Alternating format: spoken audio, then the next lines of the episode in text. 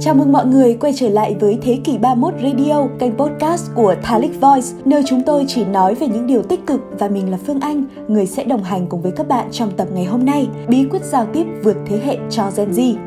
Chia sẻ với mọi người một chút thì lần trước Phương Anh có vinh dự được báo sinh viên tiền phong phỏng vấn và trong bài báo đó thì mình được có một danh xưng là cô giáo Gen Z. Phương Anh là một Gen Z chính hiệu. Uhm, thật ra thì mình tự cảm thấy rằng mình là một người khá là may mắn khi mới ở độ tuổi 21, Phương Anh đã được đứng lớp và trực tiếp giảng dạy các lớp level 1 và level 2 tại Thalic Voice, học viện giọng nói và kỹ năng. Trong những lớp mà Phương Anh đứng lớp cũng có rất nhiều bạn cùng thế hệ với mình. Khi mà chúng ta làm việc trong một môi trường đòi hỏi cao về giọng nói và kỹ năng giao tiếp thì mình rất hay chú ý đến cách mà học viên nói chuyện, trao đổi trong lớp học. Khi các bạn nói chuyện với nhau và trao đổi với giáo viên, mình nhận ra có một số vấn đề mà các bạn Gen Z gặp phải khi giao tiếp, đặc biệt là đối với những người thuộc thế hệ khác các bạn Gen Z khi mà các bạn nói chuyện với nhau á thì rất là sôi nổi, dễ dàng và bắt sóng khá là nhanh. Thế nhưng mà các bạn lại có vẻ gặp một chút vấn đề khi giao tiếp với những người lớn tuổi hơn với mình. Đôi lúc cảm thấy rằng các bạn bị áp lực khi nói chuyện với những người thuộc thế hệ khác hoặc là hay bị bí từ à ờm khi mà giao tiếp. Các bạn có gặp những cái vấn đề tương tự như vừa rồi hay không? Vậy thì trong tập ngày hôm nay chính là tập dành cho các bạn đấy. Hãy học thuộc lòng các kỹ năng giao tiếp vượt thế hệ dưới đây để tăng hiệu quả của cuộc trò chuyện và áp dụng dụng ngay vào cuộc sống, học tập cũng như công việc các bạn nhé. Cơ bản có 5 nhóm thế hệ khác nhau tính từ những năm 1920, thế hệ im lặng Silent Generation, Baby Boomers tức là thế hệ được sinh ra trong thời kỳ bùng nổ dân số, thế hệ X Millennials hay còn gọi là Gen Y và thế hệ Z là thế hệ của chúng mình. Nói đến câu chuyện thế hệ, điều mà các bạn nghĩ đến đầu tiên là gì? Không biết mọi người có nghĩ giống Phương Anh không, nhưng mà mình sẽ nghĩ đến ngay khoảng cách thế hệ. Chính khoảng cách ấy tạo ra những điểm khác biệt trong tính cách, lối sống và cả phong cách giao tiếp. Nếu nắm rõ được những điều này thì chắc chắn bạn sẽ biết cách nói chuyện với mọi người hiệu quả hơn rất là nhiều đấy. Gen Z xuất hiện cũng đánh dấu những biến đổi thú vị về mặt ngôn ngữ, hay nói cách khác là thế hệ này thường ưa chuộng một cách viết và nói bằng thứ mà chúng ta vẫn thường gọi là ngôn ngữ Gen Z. Ví dụ như là từ khum, ô là trời, biết gọi hay là hết nước chấm. Nhưng có phải lúc nào cũng dùng được cách nói chuyện như thế này không? Câu trả lời chắc chắn là không rồi. Trong rất nhiều hoàn cảnh, ngôn ngữ Gen Z không thật sự phù hợp và hoàn toàn không thể ứng dụng được. Điển hình như khi thuyết trình này, nói trước đám đông, phỏng vấn hay đơn giản là nói chuyện với những người khác. Vì vậy, xác định đối tượng giao tiếp và linh hoạt sử dụng từ ngữ là một kỹ năng cực kỳ quan trọng đối với các bạn Gen Z. Giao tiếp thường ngày sẽ khác với giao tiếp ở những tình huống đòi hỏi sự nghiêm túc nhất định, đặc biệt là nói chuyện với các thế hệ đi trước. Như đã nói trước đó, có 5 nhóm thế hệ cơ bản được chia theo từng mốc thời gian. Việc xác định đúng đối tượng giao tiếp thuộc thế hệ nào sẽ giúp cho Gen Z chọn đúng cách nói chuyện đạt hiệu quả cao nhất.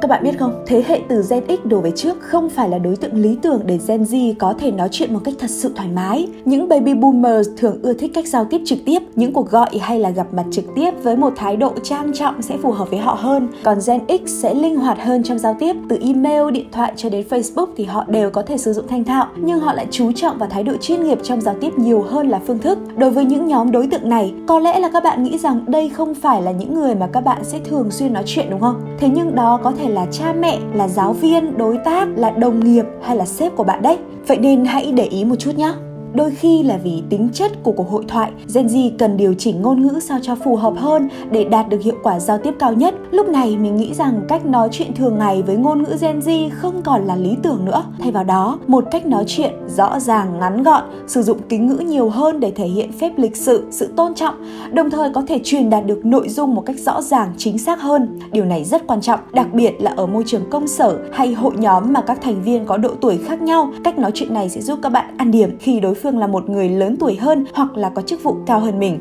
Một ví dụ nhé, trong tình huống sếp giao cho bạn một công việc, lúc bạn đang làm dở những đầu việc khác thì bạn không nên nói như thế này. U là trời, lại thêm việc à sếp, việc gì đây ạ? À? Chưa bàn đến nội dung, bạn mà trả lời như thế này thì chắc chắn sếp của bạn sẽ suy nghĩ về việc bạn có nên rời đi hay không đấy. Nhưng thường thì phương anh sẽ thấy các gen z dạ vâng vâng đồng ý. Nhưng lại suy nghĩ kiểu lại thêm việc nữa, mệt mỏi thật đấy. Còn về câu nói trên, cách trả lời đấy có thể sẽ khiến sếp của bạn nghĩ là bạn không nghiêm túc trong công việc, hoặc thậm chí có thể nghĩ là bạn không tôn trọng họ. Thay vào đó, bạn có thể trả lời như sau.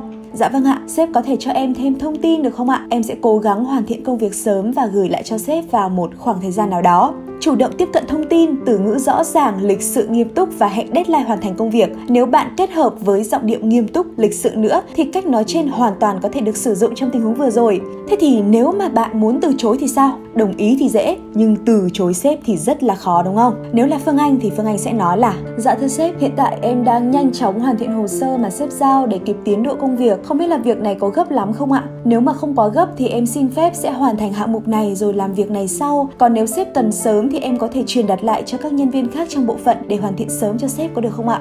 Có lẽ mỗi người sẽ có một cách trả lời riêng, thế nhưng chung quy lại là câu trả lời phải tinh tế, không gây mất lòng và phải thật sự có lý do chính đáng. Hãy nói một cách trung thực và chân thành. Nếu bạn không làm được ngay, hãy đề xuất cho sếp một giải pháp, có thể là lùi deadline hoặc là tìm một phương án thay thế. Tuy nhiên, Phương Anh vẫn khuyên các bạn Gen Z là phải cân nhắc trước khi từ chối nhé, rằng công việc đó mình có làm được không này, hiện tại thì mình còn bận việc gì có gấp rút hay không. Hãy suy nghĩ thật là kỹ trước khi mà từ chối nhé. Nhân tiện nói tới đây về vấn đề đề từ chối, Phương Anh cũng có đôi điều muốn chia sẻ với các bạn. Ở lớp học của Phương Anh hay thậm chí đến cả bản thân mình nhiều lúc cũng như vậy. Chúng mình là Gen Z mà, thường thì cái tôi khá cao và luôn muốn bảo vệ quan điểm của bản thân mình. Không biết các bạn có đồng quan điểm với mình không? Trong mỗi cuộc hội thoại, nếu lỡ có những vấn đề gì mà hai người có cách nhìn nhận khác nhau thì các bạn ấy thường bảo vệ quan điểm đến cùng. Thực tế luôn nhá, trong một buổi học tại Thalic Voice, khi mình bảo các bạn học viên thực hành về những câu nói gây sốc để mở đầu bài thuyết trình, khi có một bạn A đang nói thì bạn B ý kiến ngay lập tức, tức là bạn B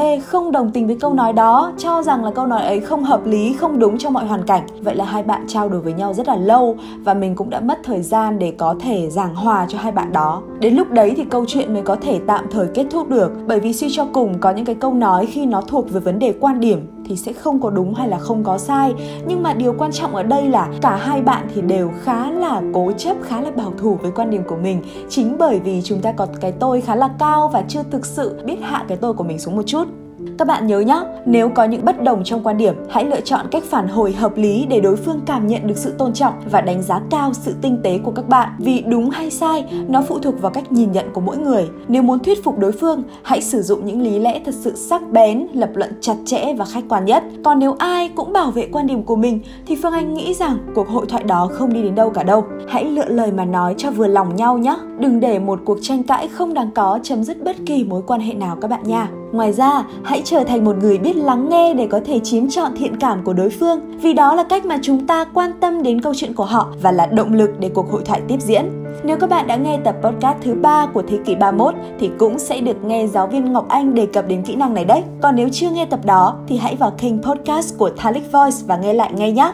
Có một câu nói mà mình rất tâm đắc của nhà báo, nhà vẽ tranh biếm họa người Mỹ Frank Tiger là hãy biết lắng nghe, đôi tai bạn sẽ không bao giờ dẫn bạn vào rắc rối lắng nghe là nền tảng cơ bản nhất của giao tiếp. Thế nhưng để trở thành người biết lắng nghe không phải là điều đơn giản. Hiểu rằng nghe là phản xạ tự nhiên của con người, nhưng kỹ năng lắng nghe cần nhiều hơn việc chúng ta tiếp nhận thông tin. Kỹ năng này không chỉ áp dụng vào môi trường làm việc, mà còn áp dụng vào đời sống gia đình, bạn bè, đồng nghiệp. Trong giao tiếp, các bạn có thể dùng thái độ, cảm xúc của mình để bày tỏ quan điểm với những gì đối phương nói, như là cười, gật đầu, tiếc nuối, hạnh phúc hay lo lắng. Bên cạnh đó, có thể biểu đạt sự lắng nghe bằng những câu câu như em hiểu ạ, dạ anh nói đi em vẫn đang nghe ạ. Sau đó thì như thế nào ạ?